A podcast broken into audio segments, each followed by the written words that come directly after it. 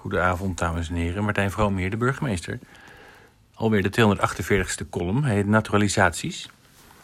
In Krimp aan de IJssel wonen best heel veel mensen uit een ander land. Mensen uit Rusland, Brazilië, Ethiopië, mensen met een Syrische achtergrond. Sinds de jaren 90 behoorlijk grote Afghaanse gemeenschap natuurlijk. Ook uit Irak veel mensen. En voor het grootste deel vinden die allemaal goed hun weg in Nederland en in Krimpen. We hebben veel vrijwilligers beschikbaar die ze willen helpen met de taal.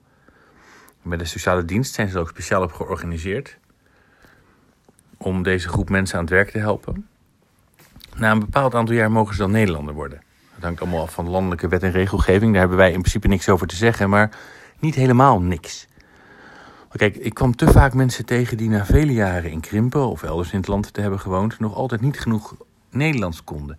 soms niet eens de eet of belofte alleen maar in het Nederlands afleggen. Dus toen heb ik ingevoerd dat ik een gesprek heb met ze. En ehm, eh, als burgemeester spreek ik dan de inwoner. De inwoner die wil iets van de overheid, namelijk Nederlander worden. Dus dan leg ik uit, nou, mooi, dat kan. Maar dan moet je wel je best doen met de taal. En dan moet je meedoen in de samenleving. En als dat lastig is, dan helpen we ze erbij. Dus we hebben altijd echt mooie en dankbare gesprekken. En ik ben dus ook blij dat na corona uiteindelijk die gesprekken nu weer kunnen opstarten. Zodat die mensen met mij en ik met hen een goed gesprek kunnen voeren.